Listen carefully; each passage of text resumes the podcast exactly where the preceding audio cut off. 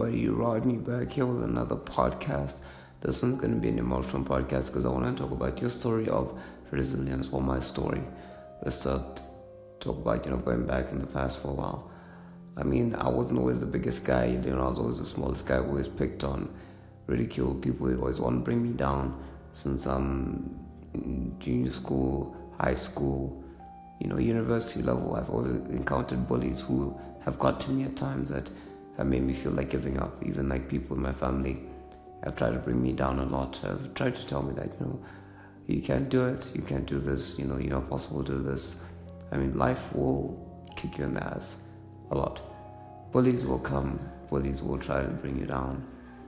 But, you know, I've been pushing on, pushing on. I mean, they said I wouldn't live past a certain age.